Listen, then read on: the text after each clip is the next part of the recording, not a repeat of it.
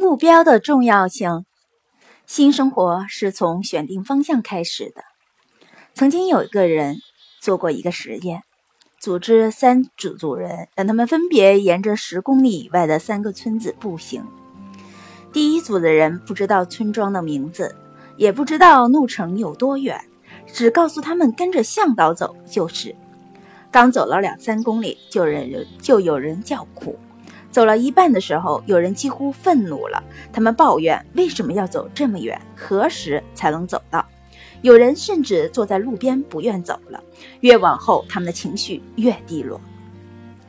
第二组的人知道村庄的名字和路段，但路边没有里程碑，他们只能凭经验估计行程时间和距离。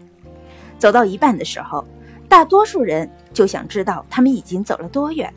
比较有经验的人说。大概走了一半的路程，于是大家又簇拥着向前走。当走到全程的四分之三时，大家情绪低落，觉得疲惫不堪，而路程似乎还很长。当有人说快到了，大家又振作起来，加快了步伐。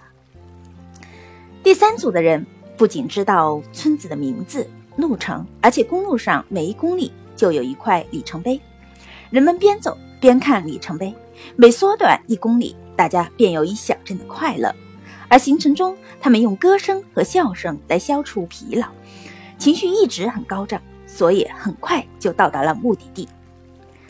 当人们的行动有明确的目标，并且把自己的行动与目标不断加以对照，清楚的知道自己的行进速度和与目标相距的距离时，行动的动机就会得到维持和加强，人就会自觉地克服一切困难。